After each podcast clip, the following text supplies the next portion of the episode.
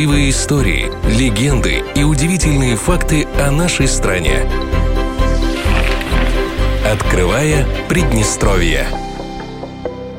Есть такая наука – иммунология, которая жизненно необходима для сохранения здоровья человека. Одним из первых обратил внимание на иммунитет Лев Александрович Тарасевич – Родился маленький Лева в Тирасполе в 1868 году и первую часть жизни очень много учился.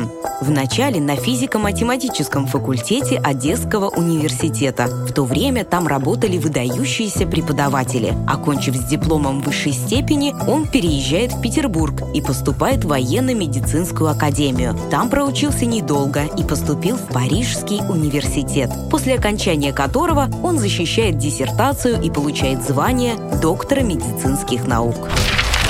Одна из его первых экспериментальных научных работ к учению о гемолизинах выдвигает молодого ученого в ряды пионеров науки, занимающихся иммунитетом и опережающих свое время лет на 60 точно. Во всех вопросах медицины Тарасевич – последователь и защитник идей Мечникова. Активный сторонник прививок, он настоял на их обязательном применении, что спасло миллионы жизней.